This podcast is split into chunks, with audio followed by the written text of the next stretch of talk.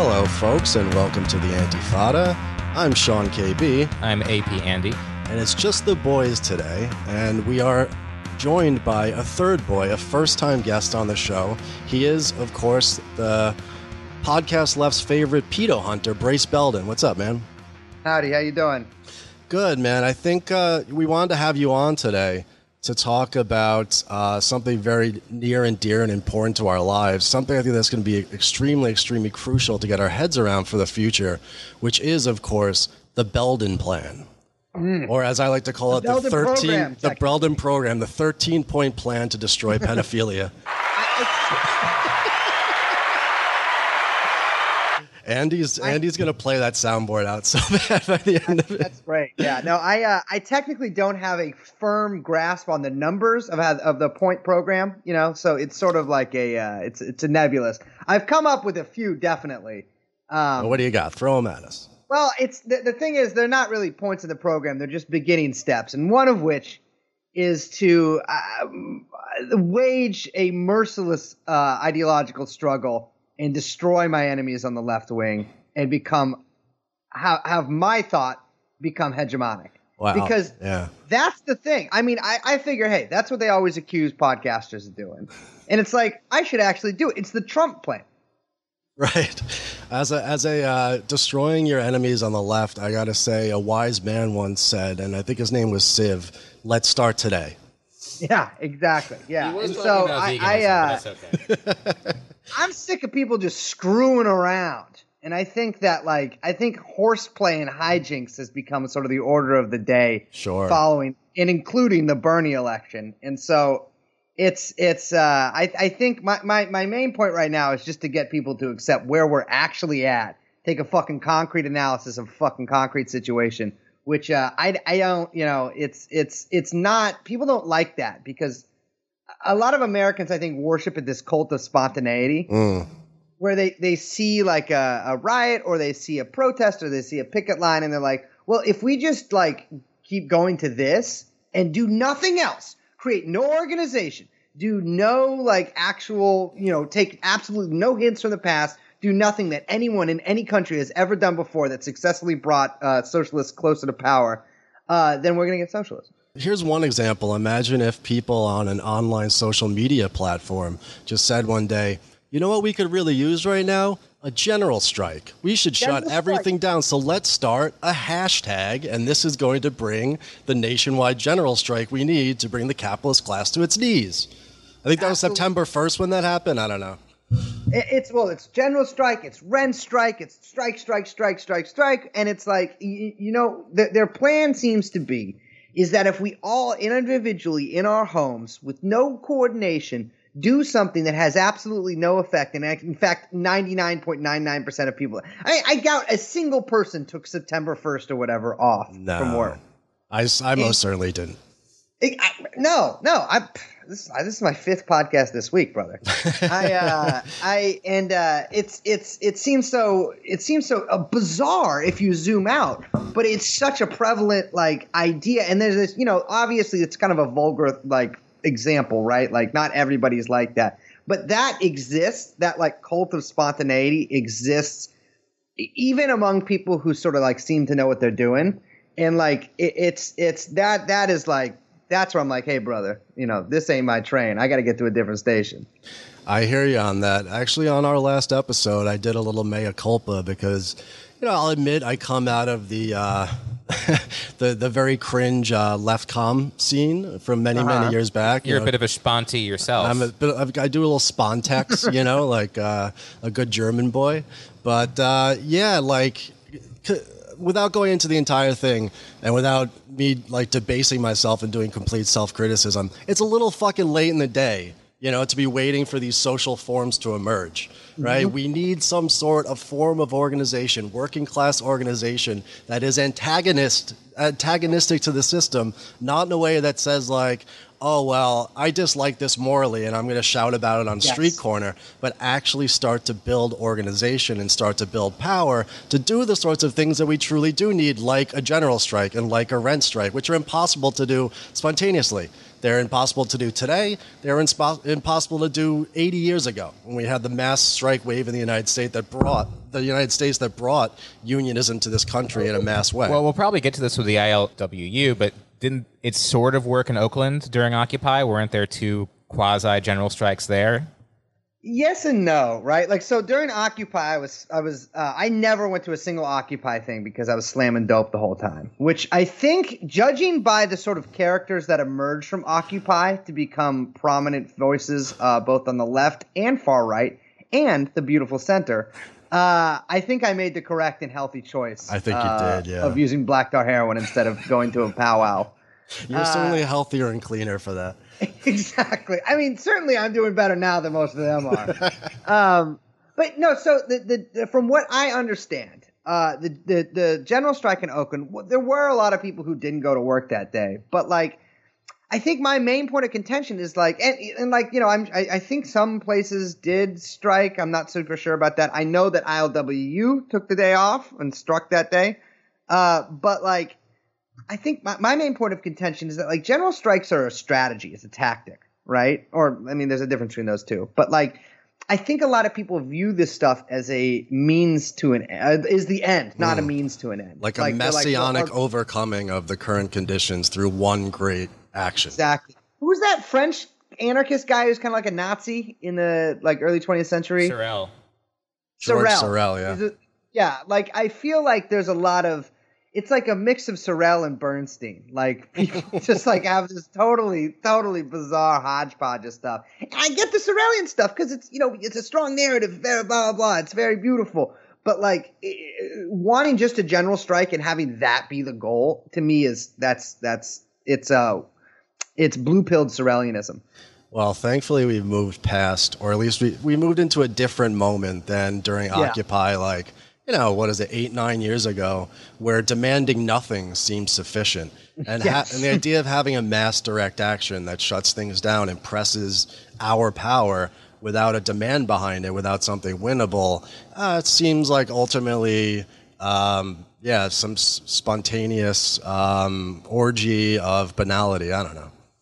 Yeah, no. And you know, I get things are like, the deindustrialization of America, and it's not like since the 70s the left has been particularly involved in the industries of America as such. But like with the deindustrialization of America, with, you know, a lot of people on the left working at jobs where, you know, they may not work alongside a ton of people, or they, you know, may work in an office where it is, let's say, proletarian consciousness is not very high.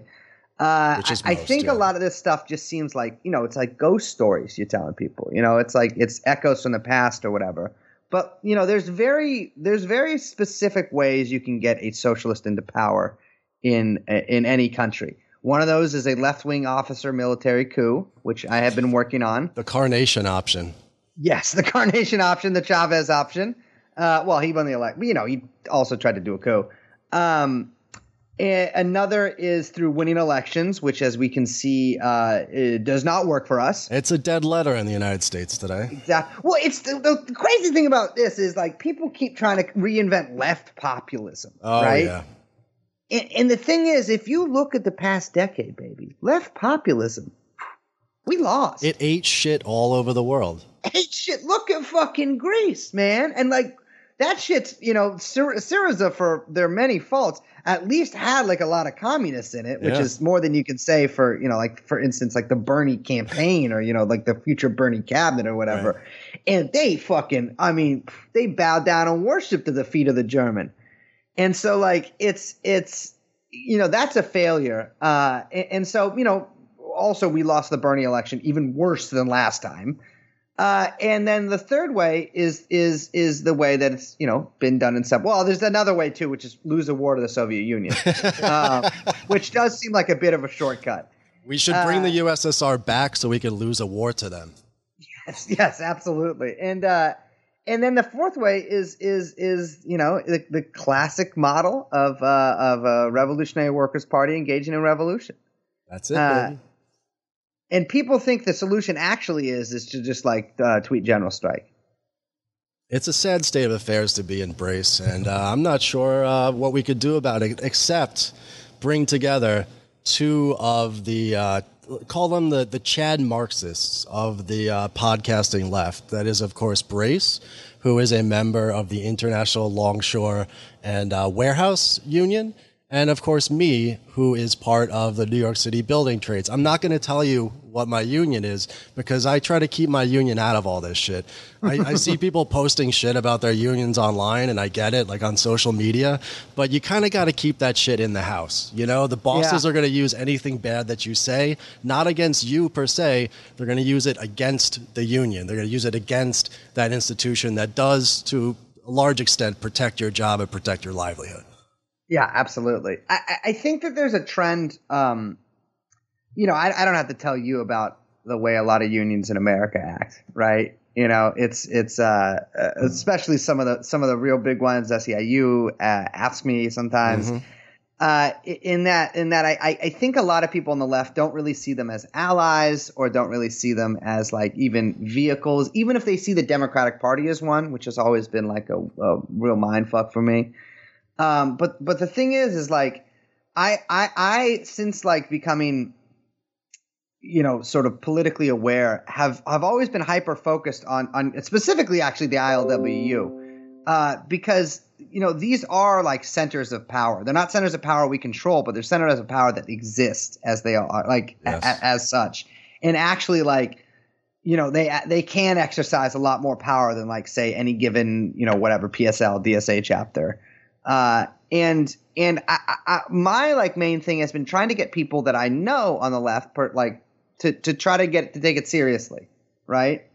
And that can work and that can not work. I mean, my experiences in the ILWU have been, I've had some very good ones, right? Like I've had some, you know, whatever ones too, but I've had some pretty good ones, and it's such a different vibe to be unscientific about it, because when you're interacting with people like officers, rank and file, whatever, you're actually interacting with people who are able to, who might not be at that moment, but who are able to exercise significant power and actually strike a blow against capital. And I think that there's this weird subconscious feeling among a lot of people on the left, and sometimes conscious, you know, there's people who very consciously or subconsciously too actually reject it, but like that, like we actually don't have any power, which is true. Right? It's true. We don't. In the grand scheme of things, right? Exact. Grand scheme of things, we can't really do much, you know, as we are as such, right?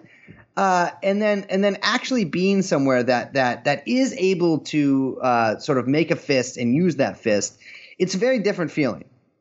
I've spoken about this on the show before. If people want to go back, it's an episode called Hard Hat Riot, where I sat down with two other building trades workers, and we talked about all the small and big ways that on a day-to-day basis I myself and the union members around me have been able to make that fist and to push back against capital, whether it's something small like we were working at LaGuardia Airport and they wouldn't give us any parking, so we did a wildcat strike in the morning by parking our cars in front of all the rigs so nobody could work, or when it was whether this company hadn't paid our benefits in 6 months, so we shut down every single one of their jobs through the entire 5 boroughs, New Jersey, Westchester, until they put up a check for $500,000, which they couriered down to our union hall within 2 hours just to get us to go back to work.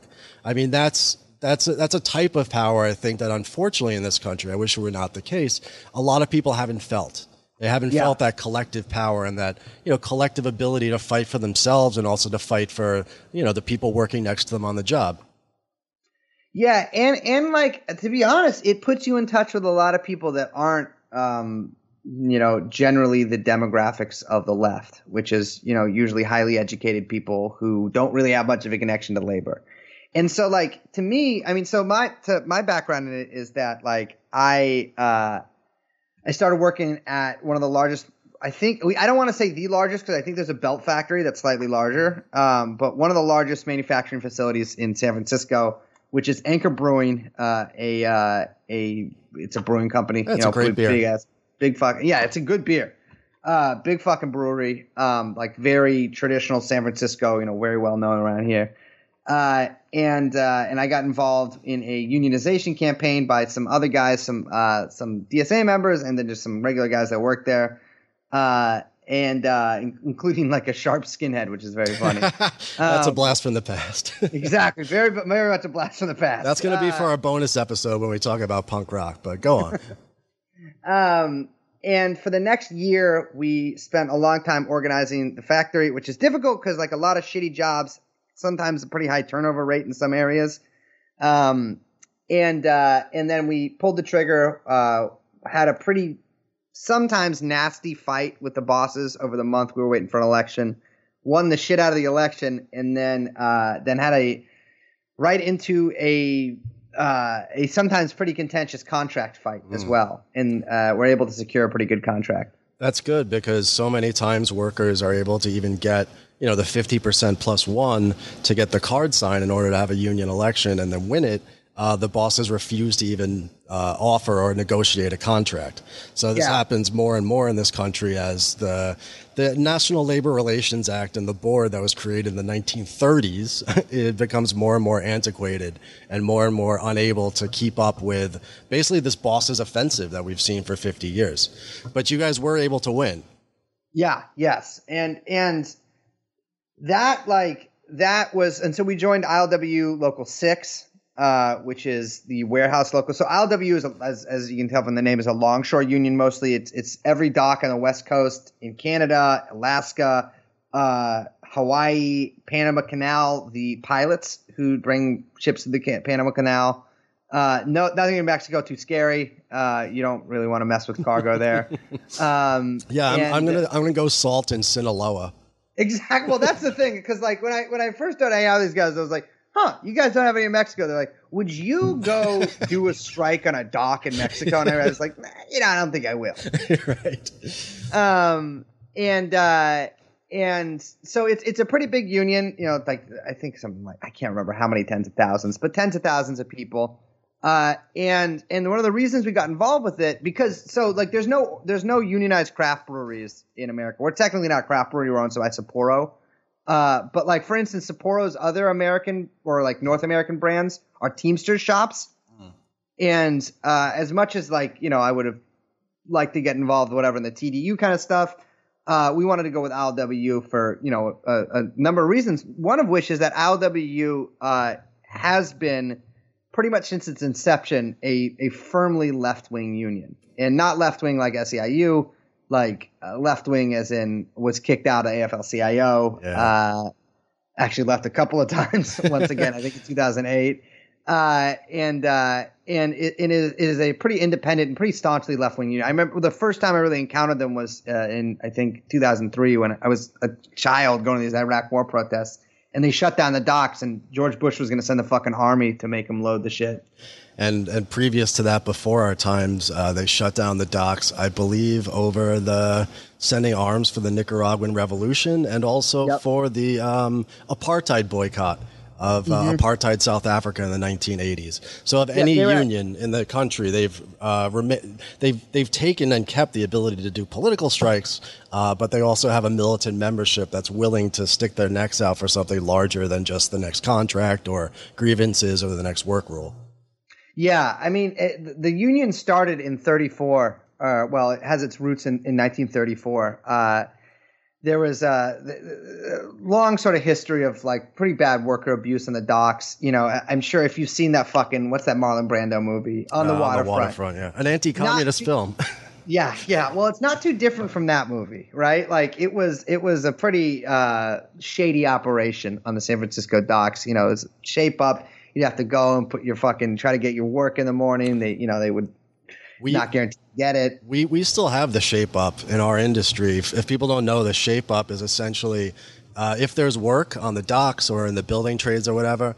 Back in the day, and in some cases still today, you would literally just show up at the front gate of the factory of the wharf or whatever it was, and a guy who worked for the company, the supervisor would come by and point people out and say, you can work today, you can work today, you can work today. The rest of you go home. And of course, it's bad for workers. The one way that you would usually get work would be to have a pint of whiskey in your pocket or a $5 and hand it to the guy for a day's worth of work. And so the shape up was part of these precarious and brutal conditions that existed on the docks during that day. And if I can, real quick, parenthetically, I was walking down the street the other day.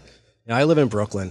And we all know with the COVID thing, one of the few growth industries that exists right now is app-based food delivery and goods delivery.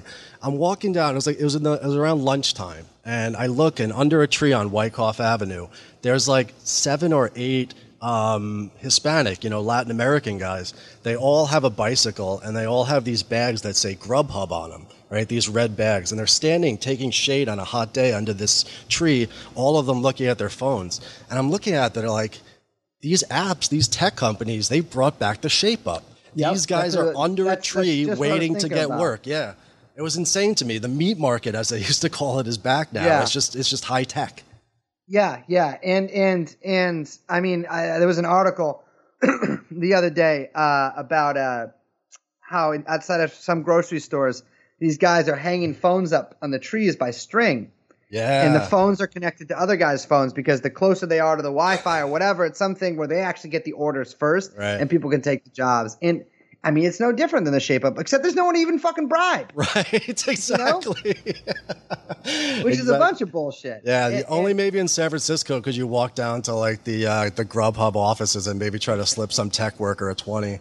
Yeah, well, the thing too, man, is I see it's funny. Whenever I take a cig break outside of Anchor, they're up in Potrero Hill, and right around there's like it used to be an industrial area, which means it's now a tech area with these large fucking warehouse companies, and these motherfuckers would be testing these delivery robots right in front of the shop. Oh God! And every time I saw them, I'd be like, damn, that's literally taking food out of the fucking mouths of people I know. It's a mechanical scab. Exactly. It really is. And that's what blows my mind, man, because that shit's going to come everywhere. I mean, I don't think it's going to come in the next few years, but when it does come, I mean, all these industries, all these app industries, from the cars to the fucking delivery to, the bicycle, whatever, all that shit, that's going to be done. There's something insane. Like, I think it's like 20 or 30% of the jobs in the United States are devoted to moving goods around in one way or the other, using trucks or whatever, forklifts. More and more as that gets automated. I mean, you guys have talked about this on True and On, this process of capitalist automation and what that does to jobs. It's only going to increase under COVID, and it's only going to increase as more and more of these routine tasks, these routine jobs, are turned into robotic, mechanical, tech sort of operations. Yeah, and it's going to be wild. I think the biggest, the industry that employs the most people in America is trucking. Mm. And so whenever I see these videos of like, oh, Elon Musk has a fucking, has a truck that can drive itself, I see, man, that is bad. That's bad. That is, that's bad. And like, and I think that's like a really major issue. But like, my problem is that like, a lot of people on the left, seem kind of divorced from that, right? Yeah. Like, we have all our discrete little pet issues that we go after, but like, it's my like main contention is that like I mean and this has been the case for a while. This is certainly nothing new, and I'm not putting personal blame on nobody, but like, man, what are we doing? We got no involvement with any of these struggles, right? Like, it's really wild, and that's like automation, the fight against automation is going to be a fucking brutal one. Oh, it is. And it was, I mean, we'll get to this. I'll let you continue the ILWU story. But one of the things that actually Harry Bridges and the leaders of the ILWU and the International Longshore Association on the East Coast did in the 1940s and 50s and 60s, because they saw the writing on the wall, is they said, this is going to be automated. There's not much we can do about it. All we could do is take our membership and feather bed them out. Make sure they can get enough, enough wages, enough bonuses off of the amount of cargo sent, because the container box is coming to eliminate all these jobs, automation or whatever. At least we can get them good pensions on their way out, and we have a nice way to feather bed them down. So we don't even have that in the country. Teamsters are a vanishingly small portion of truckers. There's no one here to help feather bed us out of this shit. Yeah, there's no organization. That's really like, that's what it was. Because, you know, I've been involved in left-wing political organizations for kind of a while. I was at one point like, prospect member. I think that's biker gang thing, but whatever. Of PSL. You're getting patched into PSL, Party of Socialism and Liberation. Yeah. I had the top patch. I didn't have the bottom one. Well, because you never got beaten in. Yeah. I did get a swastika tattoo too. I guess that's not part of it. I just got that. It's been a real hassle. Somebody played a goof on you, man. Yeah, boy. Do not believe everything you read on the internet. But I've been involved in left-wing organizations for kind of a while, and like getting more involved with the ILWU, because I knew people in the ILWU. I grew up here, and so like guys I know work on the docks. I know guys that work in the warehouses, particularly Local 6 at one point had like a lot of left-wing members. And ILWU, of course, Local 10, the Bay Area Longshore Local has a lot of left-wing members and traditionally has. And so that was like, I saw that as more of the solution than like really a lot of the shit I was doing. And not to say that I wasn't, you know, that political organizations here don't do good stuff. Absolutely they do. But like, but it's not a path to power. And so like, in the ILWU, in a lot of these trades, I see an actual path to power. And so like, that's what like, you know, so the way we organized Anchor is we did it 50-50. Me and some guys, you know, we did it secretly, but me and some guys on the labor committee at DSA here and ILWU went into it as a joint venture. Both our logos were on all like the posters and all this shit. We did mobilizations with like, you know, hundreds of people came through. And, you know, we went out and like, you know, canvassed basically to get people to, you know, say, hey, we're drinking this beer. We can stop drinking this beer anytime. Every single place. Luckily, Anchor has a little Anchor finder on their website where you can actually see every place that stocks the beer. Oh, using the boss's tool against them. Exactly. So we made a list of every place that stocks Anchor in San Francisco, especially the places around the brewery. And we got them to put up a We Support Anchor Workers sign.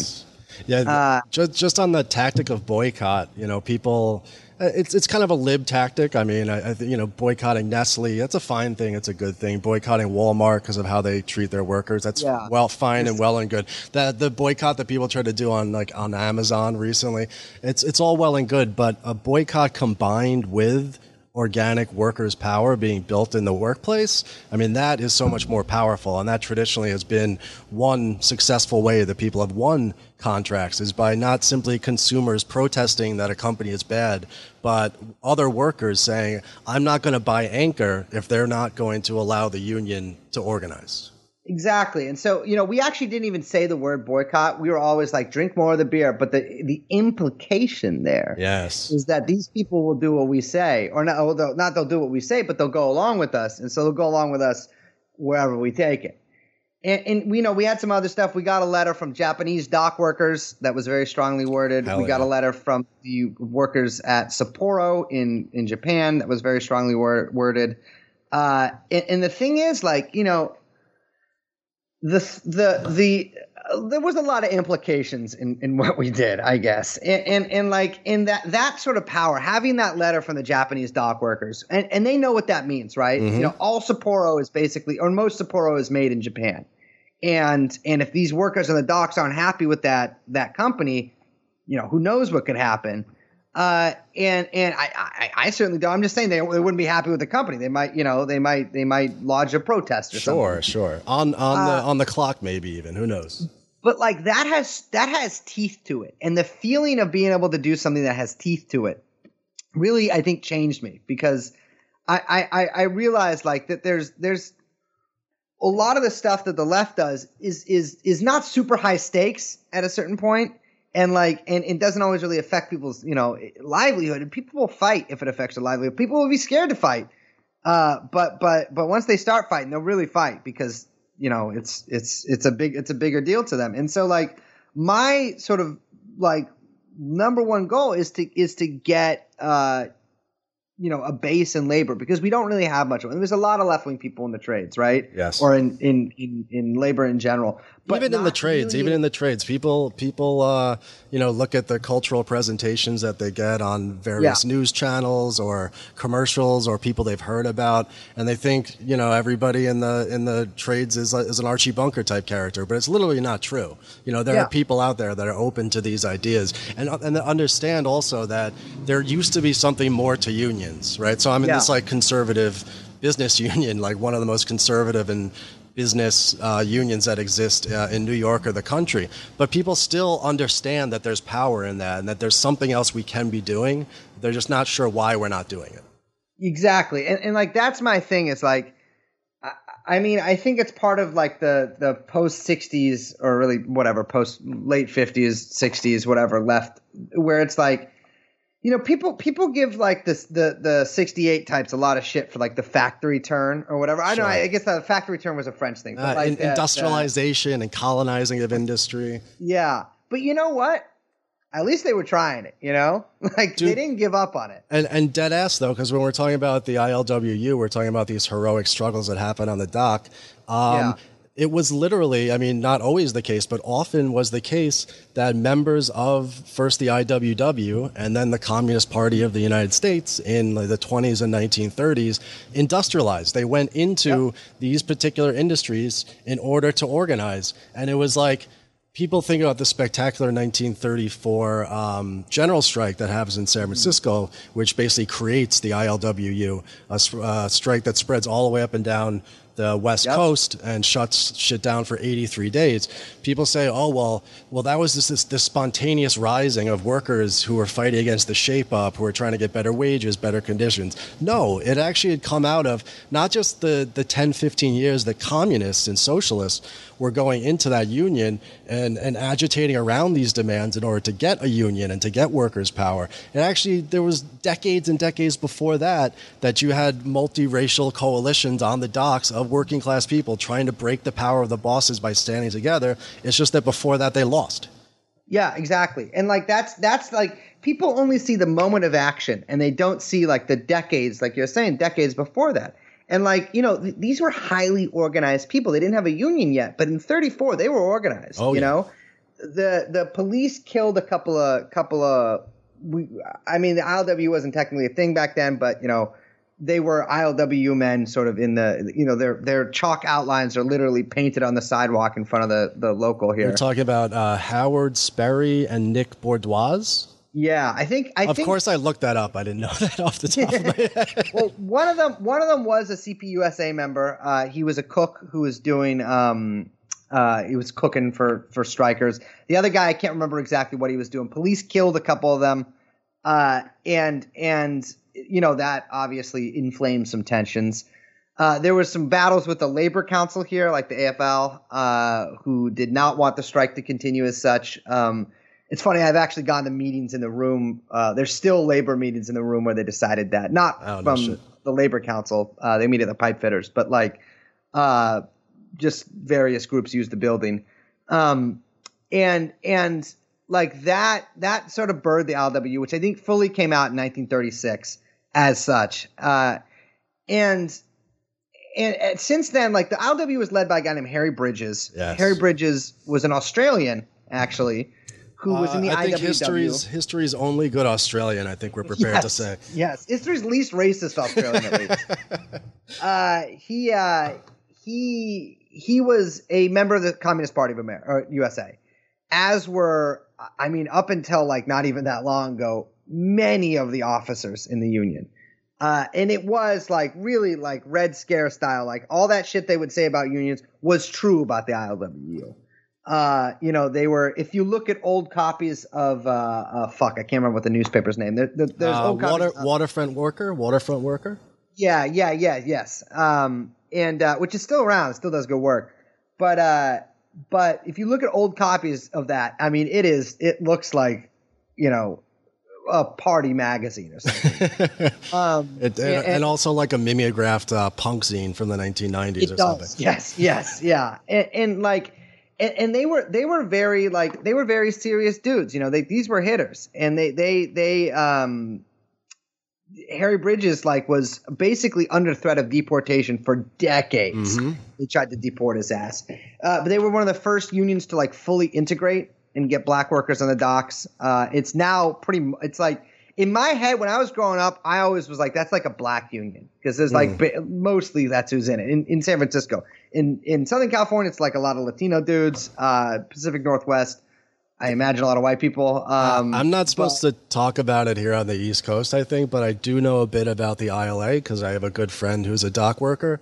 He actually tried to become a nurse recently, and he went to nursing school, and he worked a week doing that shit, making 1/10 of the money. He's like, what the fuck am I doing? I'm going back to the docks. But there's a certain local out here where the way that they've dealt with issues between white and black workers is very similar to The Wire. They go back and forth with the president. They'll have a black president and a white president in order to kind of keep, to make sure that everybody's represented in it and make sure that race isn't used to drive people together. Yeah. Well, that's one of the biggest sort of differences I noticed between ILWU work and sort of general left political work. Is there is a lot less neuroses about race that I noticed. Big time. They're out in the open really a lot of the times. Exactly. It's people are not super skittish and weird and stuff like that. It's just it's how you would interact with normal people. Right. It's like that. Yeah, normal people, yeah. Exactly. Should be doing that more often, huh? Yeah. And that's what really gets me, man, is because the left basically sees its constituency as a different interest groups, which it sort of has to balance and which it has to wage discrete struggles behind, never with, but behind. Right. And with the union, it's there's none of those hangups and stuff. I mean, there's definitely hangups about some stuff, but it's very different than the left. And that's really what I noticed in organizing the workers at this factory is because the factory is there was a few black workers, but it was mostly Latino dudes, a few women, and white guys, and sort of there's actually kind of a couple case studies here because there was also a bakery chain that I had some small part, but not that major of organizing after that had sort of more difficulty between back of house Latino guys and front of house mostly. Not a variety of races, but sort of a different background. And it's just it really it showed me sort of what organizing should be like, right? Because there's not all these, I don't know how else to call them, but neuroses on the left where everybody is super I never went to college, but it feels like going to college or something. Well, a lot of that neurosis comes from separation, right? And so if you're not absolutely. In a workplace struggle with people who have different cultural or ethnic backgrounds from you, you just kind of have to theorize about what that racial separation is. And it leads you to read a book by someone who claims to understand it, but may actually be a Jewish woman from Kansas, for example. Yeah. First of all, that lady is fine. I'm not going to I don't care what she calls herself. I will go to dinner with her. They say the third dolazol will reveal the name of God. Yes. Well, that's what I've been wondering. How many other dolazols are out there? It could be the person you least suspect, or the person you most suspect. Others, this. My mother was a dolazol. Hey, yeah, keep that out of your mouth. It's coming from inside the house. Yes. But that's and it's not just about race stuff, but it's about basically really it's just so much easier to talk to people, I guess, in the workplace because, you got something in common with you. And that's the one thing I really stress is that organizing a workplace or working, or organizing at work or whatever, any of the union stuff is about finding unity and common ground and everybody's sort of for the collective and for themselves. Whereas that same cohesion, it doesn't really exist. I'm not even just talking about the left, but really in most other parts of your life. In society, yeah, no, you're right. I have a brief story because I was fortunate however many years it was, 7-8 years ago now, to join a fully formed and already existing union that already has contract signed, and it's relatively powerful, actually really powerful in the trades. Yeah, it is. But for better or for worse. But sorry, I'm not going to talk too much shit. The one experience I have in trying to organize was about a decade or so ago. I worked for a series of moving companies, and I think this is a good story because it teaches some important lessons. I think basically the owner was a very particular kind of dipshit. He was he was an artist. He was from out of the city. He had a loft in Dumbo. He had started out moving himself, and then he had started to hire people until he got to the point where he would just like sit and screen French New Wave films, you know, in his art studio while the rest of these kids who were actually working for him were running around and doing the work. I believe a friend of ours punched him in the face famously. Yes, there's actually on the job. There's literally a news article that maybe Andy can post about this actual union struggle and how our buddy decked this fucking dipshit right in the face. But like, The main issue at this place, and the guy would bill it as an artist's moving company, right? So I would be going to. I wasn't an artist, you know, I was just a guy, you know. Yeah, but that's a big constituency for moving companies. Oh. A lot of the rock and rollers I knew growing up worked for moving companies. Yeah, I mean, and the sort of propaganda of that, or at least the selling point for it, was that these well-to-do, like former artists or former punk kids for living in Park Slope in a $1.3 million brownstone could be like, I'm helping out the artists. So I'd go up to the job and they'd be like, what kind of art do you do? And I'd be like, what the fuck are you talking about? I'm here to move your furniture, man. But that kind of thing is crucial because you need to have workers who don't think that they're workers. Like all my time working in food service in Brooklyn, you know, I would sometimes work with people who were like in the IWW or some other activist group, and I would try to agitate or organize or like get a meeting together, and people would just be like, no, things here are fine. And anyway, this is just my job, you know. You've been working here for like 6 years. Yeah, and that's the other thing too is like I think a lot of people. This is a major trend I notice on the left is that a lot of people like are temporarily whatever. Like they think that they're just like working at. As a barista for a little while, you know, this is like, this isn't supposed to be happening to me. And this was exactly the issue that we ran into as we were trying to organize is that these kids, and this was before COVID, this was actually, I think before the crash of 2008, all these kids that were working at this company didn't see it as something they were invested in enough to actually make sacrifices for. And for good reason, of course, it's a shitty job. You're moving people's shit up flights of stairs. You're getting paid $9 an hour. I was the driver foreman, and I was making $11 an hour plus tips. We love to see it. But that precarity should be all the more reason to fuck with it, in my opinion. Well, and this is what I'm getting to, and I think this is an important question for all of us. I don't have the solution for this, because we failed, ultimately. Our friend did punch the boss in the face, but then Hurricane Irene came through, and the drive was going pretty well, so the owner like mysteriously left all of the trucks and all the equipment in a flood zone, and they all got flooded out. And then the union campaign fell apart. He got his insurance money and fired everybody. Strange how that happens. But I guess the question is like, at this moment in time, how do you get people invested enough in their shitty jobs, you know, to convince them they're not like temporarily embarrassed graphic designers that like actually if you stay like at Andy's job he's talking about for 6 years, this is actually your life. This is actually what you're doing day in and day out. You work here, bitch. So I don't know how to solve that. Well, that's been my problem too, and like I honestly I'm trying to come up with one with the Belden program, but I do not know the solution as it stands right now because you know I encounter this a lot. I encountered this somewhat at Anchor with some of the younger guys who are like, well, you know, I'm going to be something, but not this or whatever. Where it's like I've worked. I mean, the podcast thing I guess happened, but like my whole life, I've never had what you could call a career path. Sure, you know. Before I worked at Anchor, I worked at a boxing gym, like a shitty fucking – it was cool, but it was not like a nice gym. And then before that, I worked at flower stands, not flower shops, solely outdoor flower stands, which one of which was in the coldest neighborhood of San Francisco, which, you know, I got to say, it sounds like a bullshit complaint, but I tell you, you spend fucking Christmas Eve, 10 p.m. in a fucking sunset, you come back to me in a goddamn clapboard shack. You got into the wrong flower industry in California. Oh yeah, it's wild. I mean, there's I used to go down to the farms down Salinas and stuff. It's pretty wild. And there's like a flower market. It's a whole fucking thing. And there's no unions, but there might be for the flower pickers, but I don't think they're like part of United Farm Workers or whatever. UFW got their asses kicked pretty hard, so it's doubtful. Every union gets their asses kicked. Right. Well, not always, but it happens. California is it's all these fucking places, these Democrat fucking strongholds.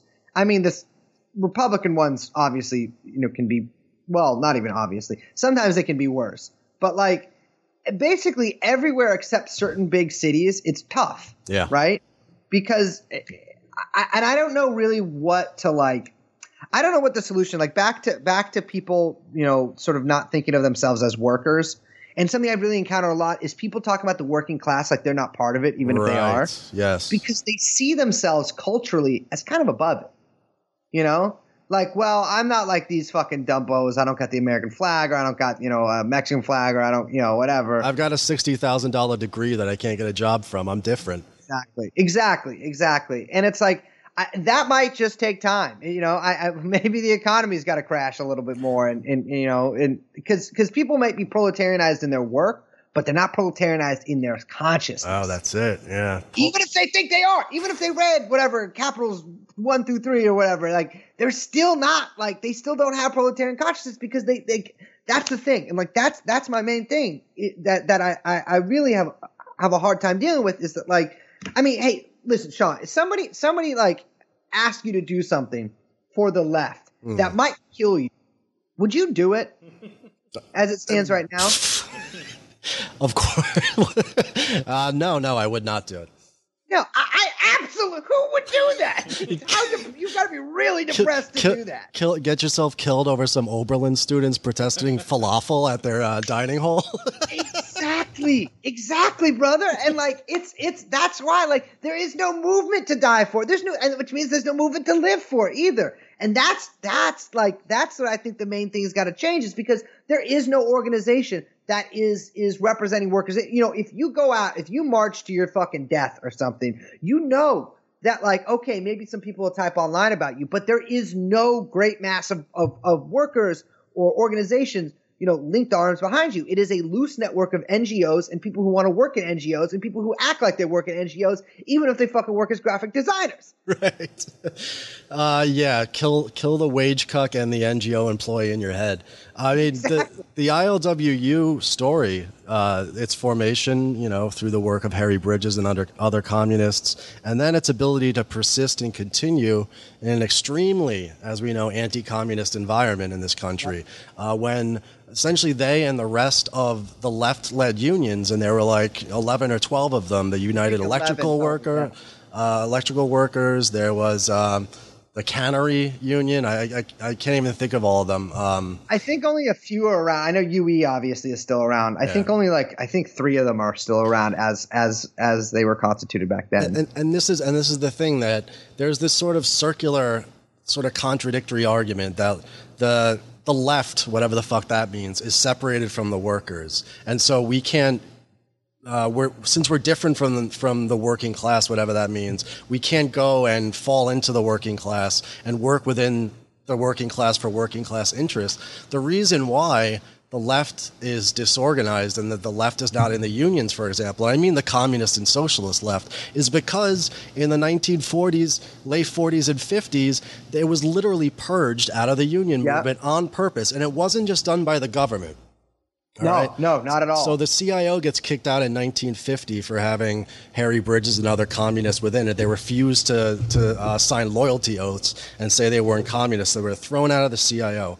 But basically, if you look at a union like the United Auto Workers, right, which is famous in America, 10 years before they did what's called the Treaty of Detroit, which was a bread and butter negotiation they had with all the big auto workers that said, we're not going to rock the boat in terms of the actual production process itself.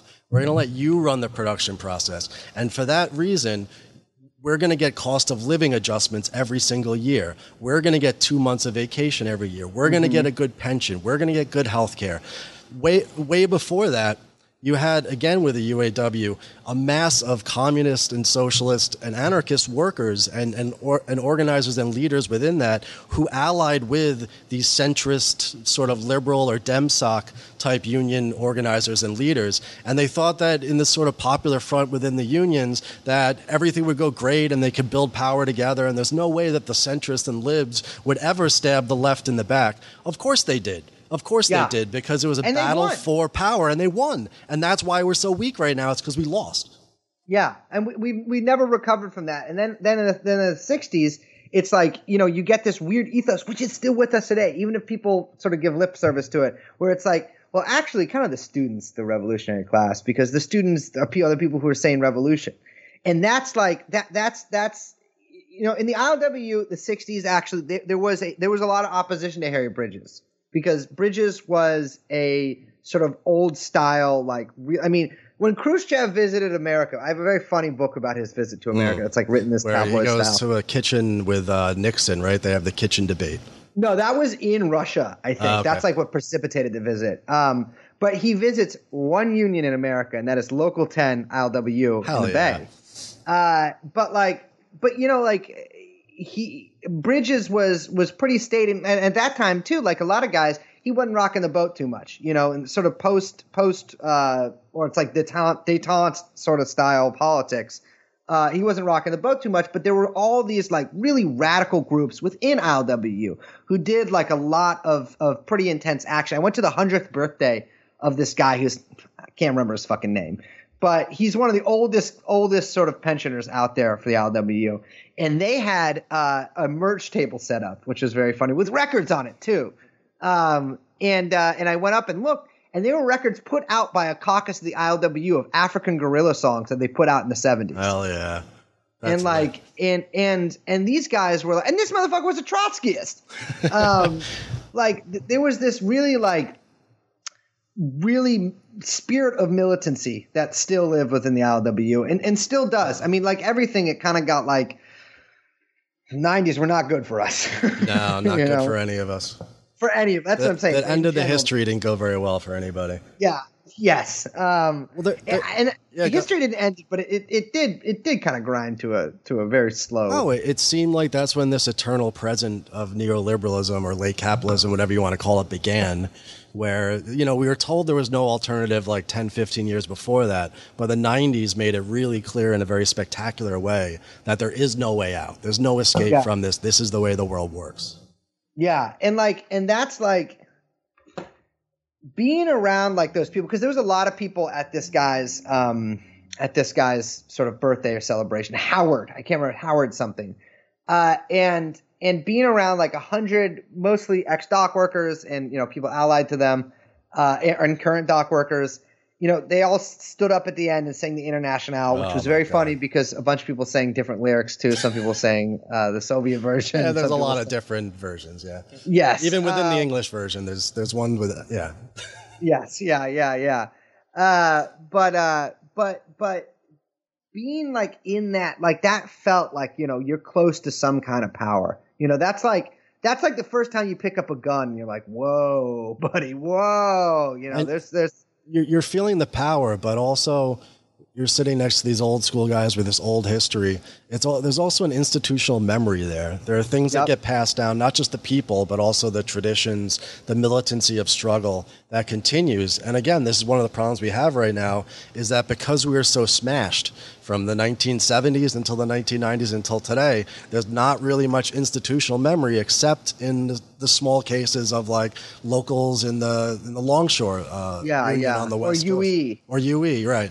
Or the IWW, which is kind of a throwback to like a period of struggle even before that, right? And not really too attached to the actual like day to day, unfortunately. No, and the IWW has one shop, I think, in San Francisco that is a movie theater, which there has not been a rep at, I believe, since probably since the end of history. Yeah. We're not here to shit on our friends in the IWW, but yeah. Anyways, well, my thing is like, hey, like to, you know, anybody listening to this out there, you know, if this is like.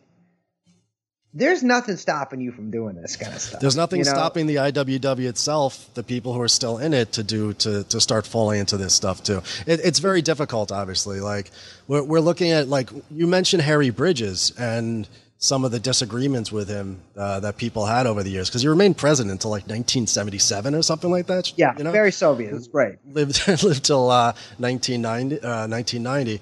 I mean, people are so disappointed, I think, often when they see what unions actually do. I mean, unions, in most cases, are a reflection of the balance of class forces and the amount of struggle that exists. So even Harry Bridges, who is a, devoted communist and helps lead this heroic struggle on the docks, is out there with these other communist militants doing shit like, writing pamphlets, doing speeches, getting up in union meetings, knowing how able to navigate the mechanics of a union meeting, all of these things that they learned, in the course of organizing. Harry Bridges was one of those.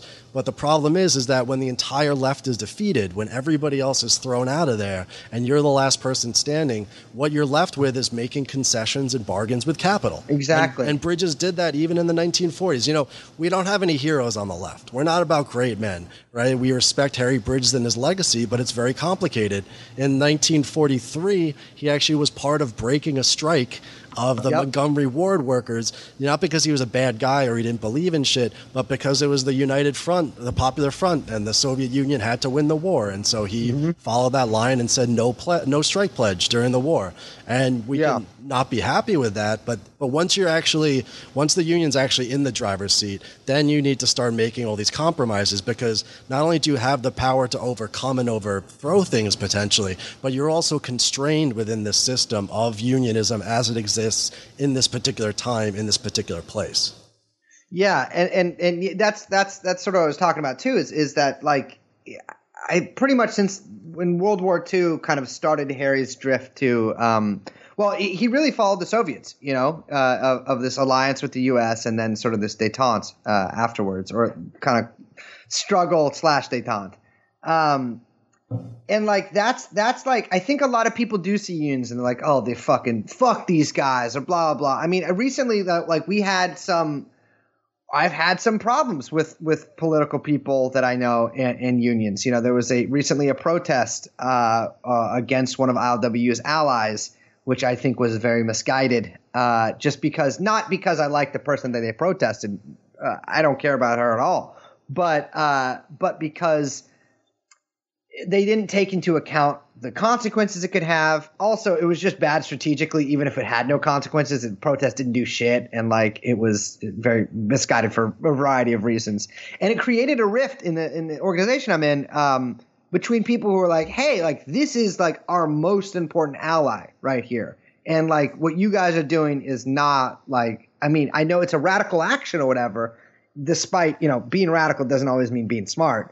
In fact, I think my police record shows that pretty clearly. Exactly. Yeah. It's, I think sometimes people conflate the two, but no.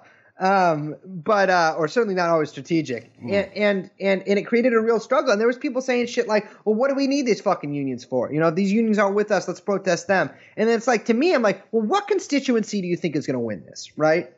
Because at the end of the day, there is one class that is situated to overthrow the present system. That is the proletariat. And I think in this weird, even people who claim to be Marxists don't really they don't really understand that. They think that well, this group can do it because this group's oppressed, blah, blah, blah. We don't like the proletariat because the proletarians are morally good. Exactly. Or they're the most downtrodden part of society. Exactly. Well, that's the other thing. That's the other thing is people are like, well, these guys make a bunch of money. These guys, it's dude, we don't like people solely based on the fact. It's not even about liking. We don't like the thing that I believe is not the most oppressed people in society should run society or should overthrow capitalism. Or else I'd be like, well, we are giving an atom bomb to the fucking favelas in San Francisco. We are giving them the keys to the code or whatever. No, it's the proletarians who are situated to overthrow. And that speaks to a degree of moralism on the left that I find unacceptable. Because go ahead. Well, let me ask a devil's advocate question. What do you do in a situation where the majority of the proletariat are not in unions or have a clear path to entering unions. Yeah, well, that's not even devil's advocate. That's just the situation we're in right now. The devil's situation. It would be a devilish question to some, but I'm glad that you are a friend of that question. There's two routes you can go with that, right? There's one route you can say we're fucked because without the proletariat, we can't win. And any kind of winning without the proletariat isn't a win. And then the other route is like, well, you got to dedicate yourself to it, right? Like you got to go. And that's my thing. It's like, that's why I'm always like, who's that billionaire who's like, drop out? Peter Thiel, I think. Uh-huh. It's like, I'll give you $1 billion to drop out of college. I won't give anyone shit. But I will say that, like, if you are about this, if you call yourself like a revolutionary, you call yourself whatever, a Marxist, whatever, and you are not like engaged in the struggle to make that a reality, because you're right, that is not the reality right now. That is far. The proletariat in this country is fucking not awakened, as you could say. Probably some of the least awakened people in the world. The giant is asleep. Exactly, and well, there's actually another route you could take, which is. I won't get into that, but, you know, if Maoism works in the third world, you could try to make America a third world country, and then, but... the secret codicil in the Belden program. Yes, well, that's plan B, which is create the conditions where people's war is possible. But do you think you could have a proletarian revolution without it being through the workers' movement or through union consciousness first? Well, I wouldn't say anything's impossible, but I mean, I don't think you could Americans don't even have trade union consciousness, let alone revolutionary consciousness, socialist consciousness, and so like I don't think it would even be a possibility. You know, like I try to look at history to show like, well, what can we do? What has been done before? And what seems to have been done before, you know, you get revolutionary like motherfuckers when you get trade union consciousness, you push them past that, right? Because trade union consciousness, that can lead us to, you know, Solidarnosc or whatever in Poland. It can lead you to my union. Exactly. And so trade union consciousness isn't enough.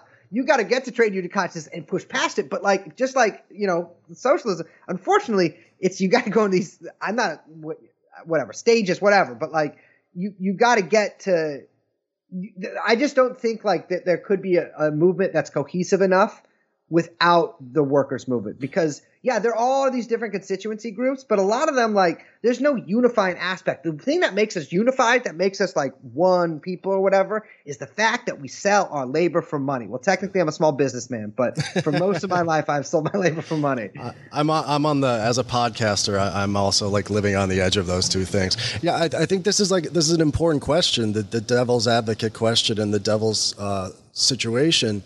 Because ultimately, we can look at the past, but we don't know what will eventually work. We can look, though, at the ways that small-bore militant union organizing has trickled up, as it were, you know, from these militant communists and just organic worker rank-and-file militancy, people who aren't even politicized at all. And we've seen how that can lead to a situation where, in its failure itself, right, because the massive, after the general strikes of 1934... which included the one in San Francisco, but also in Toledo and also in Minneapolis, you know, run by Trotskyists and run by communists. After that, you had this mass wave, 8 million people unionized in the course of the next 4 or 5 years. It was a moment where, did it create the revolution? It didn't. Was there a revolutionary fervor that existed that could have created all sorts of different possibilities? There was. And the capitalist class knew it, which is why they gave up all the concessions in the fucking first place. So we don't know. We don't know that this will still work, but we know that it is a pressure point that we can use against capital, that we can use against the state, and also that in its day-to-day activities, people get radicalized and people gain power and people start to dream bigger about what a world without wage labor would actually look like. It's always happened. Whenever people are engaged in struggle, they start to gain different consciousnesses. Yeah. Well, that's the thing. It's like, and the other thing is like we do not have a lot of weapons, right? Like, I mean, you get the people who are like, I got an AR-15 or whatever, but it's like, well, what are you going to, you shoot your way to socialism? Like, I mean, it's happened before, but I don't think you're going to do it. Yeah, not here, not now. I think they got a lot bigger and like more decked out, more expensive ARs than you do. So the workers don't have a lot of weapons. I mean, people think of like rioting and protesting or whatever, but like those are like tactics people can use, but like there's no organization really behind these things, you know, like there's no cohesive plan and there's no revolutionary goal in 90% of the cases. But the strike and the general strike, that's why, like we were joking about earlier, the general strike is such a funny thing to joke about because that's our atom bomb, right? Like once you get to the point of a general strike, you got a lot of fucking power. Oh yeah. And it's like, we don't even have that's something to work towards. Right. And and to me, I'm like, well, we're kind of defenseless if we don't have the weapon of the strike. And if we don't have the ability to fucking withhold our labor. Right. Because most of us don't. And so the task is, the two primary tasks are, one is which to form an organization, which is for workers and is cohesive and disciplined and organized and able to exercise some power. To learn from the mistakes of the past with that kind of stuff, because there have been a lot of them in America. Oh, yeah. And the other thing, too, is to actually gain some influence and power in the trades. And for that, that will mean a lot of people entering the trades. And people still – there's a lot of hesitation. People always talk about it. There's a lot of hesitation because I think in the back of their heads they know that as things stand now, what they want, the revolution that they want ain't going to happen. And it ain't going to happen. No skin in the game. They're not going to do anything like that. Right. And – you know, there's different ways of getting at this, and we've, you know, seen this through U.S. history. Certainly in the 1920s and the 1930s, there was a very reactionary, or I should say, a very very low class conscious organization called the American Federation of Labor. That comes out of the Gompers, the Samuel Gompers tradition. Great name for that guy, by the way. It's one of the most fitting human beings last name I've ever heard. And he was a cigar chomping fat boy too, which makes it all the better. People think, okay, so the AFL, which is a craft sort of exclusionary union, was bad, and the CIO was good. And you could even take that today, like to say, like, okay. Your union, the ILWU, is good. My union in the building trades, which is politically reactionary and doesn't seek to organize all the workers, is bad. But history shows again that is like there's basically the AFL. Some of the most important militants came out of the AFL and saw the limitations of that kind of unionism. And how that tracks to today is that if you're interested in working class power and building it, it doesn't mean you necessarily have to join an existing union. But it certainly means that you need to be engaged in the workplace, and maybe something new comes out of that, right? Maybe you're able to gain some momentum in creating something new. But the situation is always where you are, because everybody, I think, unless you're like a manager or unless you're a boss, has the ability to start working within their workplaces, or at least, you know, within the area that they live with other workers in order to build something. I'll tell you what, one guy, me and my buddy Evan, who is really the mastermind behind the plan, who's longtime union activist in various unions. He and I met with this one guy who works at Anchor, and the first time we met with them, the guy had his hand in his fucking head in his hands. You know, he was pretty tired, understandably, but like, you know, he was like kind of interested. He was like, okay, you know, I'll help a little bit. And cut to now, I mean, this motherfucker was on the bargaining committee, and now he's in charge of like the labor committee, and now he's I think he's a rep. And so it's like you see how this struggle changes people too. This is the only way. If you just wait for them to come to you, you are going to get the most neurotic, deranged individuals you will ever fucking meet, because who wants to hang out with you, motherfucker? Like, you got – I mean, I'll tell you, for me, I attract some real fucking Looney Tunes. And like the way that you get – the way you want to start a working class movement, go to the motherfucking workers. Exactly. And there's one reason why the communists were able to succeed back in the day, and that's because the one thing that we do have that is powerful and that we can use is our desire and our will to self-sacrifice for something larger than ourselves. Some people might be doing that simply to gain a union contract, which is great. But the dedicated communist militant is going to stay at the meeting the longest, right? Is going to hand out flyers and organize the longest. So we're like a secret. Be the best worker at your fucking shop. There you go. And so the essentially the bosses know this, right? So they're very scared of militant workers entering the workplace, which means that we should make them even more scared. We should win. We should beat them. Yes. Yeah. And my thing is, it's just like, I've said my thing is about 100 times. I got a lot of things. But what are your things? But like there is no revolution without a revolutionary organization, and there is no organization right now that I would say is up to the task of even. I mean, of much, you know, and not that to say that there aren't good people and that there aren't people with good politics, that there aren't people violently trying, but like it's this same old thing. We're going to keep doing the same shit we always have been doing, you know. Ever since I've sort of been present on the left, there has just been like, okay, there's an occupation and then like 3 years of like some various protests and like maybe a rent control campaign. And then like another occupation and then like it fails and then people forget about it. Remember Occupy ICE? No, that one even completely escaped me. 200 years ago, yeah. Dude. Oh my God. And like, it's all these things. For some reason, it's like fucking cooler with the occupations, brother. Go get yourself an occupation. Oh, got him. You might get paid more being a fucking like, you know, electrician than you get paid, you know, working at art gallery or whatever. Damn straight. All right. But check this out. What if these periodic spontaneous struggles like Occupy, Black Lives Matter, and now this uprising, they broaden out this, you know, activist left milieu to a class fraction. And through that contact, new militants emerge who may be capable of organizing, of leading a new type of organization. Whereas if you simply try to find that workers' movement through the traditional forms of the unions, whether it be, you know, a strong union or something like the IWW, you're kind of just lost in nostalgia, whereas something new needs to be formed through the concrete struggles of today. Well, I mean, I guess that's a possibility, but I don't see it. You know, like we've had months now of these street protests and occupations and autonomous zones and all this stuff.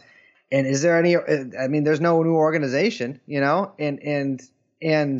So if that happens, I mean, maybe it'll happen, but like... But I think one way to square this is to say that people gain new consciences in different types of ways of struggling.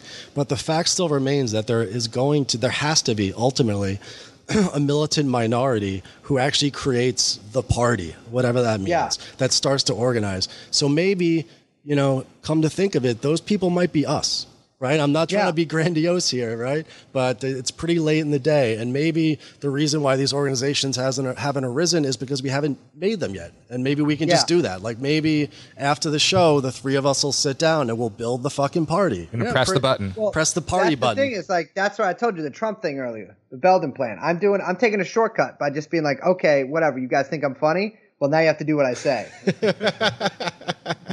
I'll tell you what, it worked for fucking Donald Trump, you know? Might as well become a megalomaniac. As long as I don't take any money off it, my soul is clean, baby. That's it, man.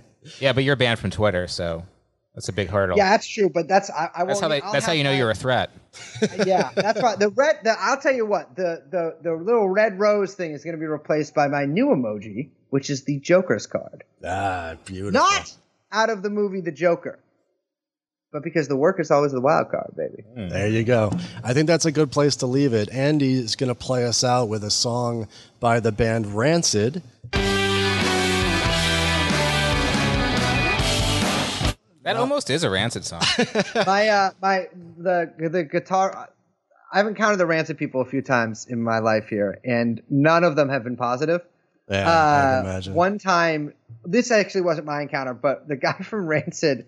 The Lars Fredrickson was doing a photo shoot in this alley in the Mission, and my boy was like lame walking by, and Lars Fredrickson sent one of his goons over and broke my friend's skateboard over his knee. Extremely baller act. Wow, yeah. I mean, I guess that shows how far they've fallen from 1994 when they wrote a fucking song about Harry Bridges. I don't know. I tried to like. I didn't even know that. Oh, you. Oh, we're gonna play it for you right now. We're gonna play it for the listeners, and as we go into our bonus, where we're gonna talk more about punk rock. Basically, I could say politics too, but mostly just punk rock. We'll play the Harry Bridges song for people. I broke Brace's skateboard down on 6th Street. He knew he was in trouble. Shouldn't have heckled me. The city shut down July 6th. The workers are outraged. There's a general strike. Oh, the media claimed that the boys were taking over. I saw it was true. your compromises, shots made around the helpless SL and torn it all. Over and over again, the nuts are locked and the windows are broken. Over and over again, the nuts are locked and the windows are broken. For Germans, and he swore that he'd never lose his job again. A union man who on his own home in beautiful Flint, Michigan. And he lost his job, and then he lost his wife, shortly he lost his self-esteem. The last time I saw Eddie, when he was renting a trailer park again. Hey, woman! Can others are locked in the windows are broken. Over and over again, others are locked in the windows are broken.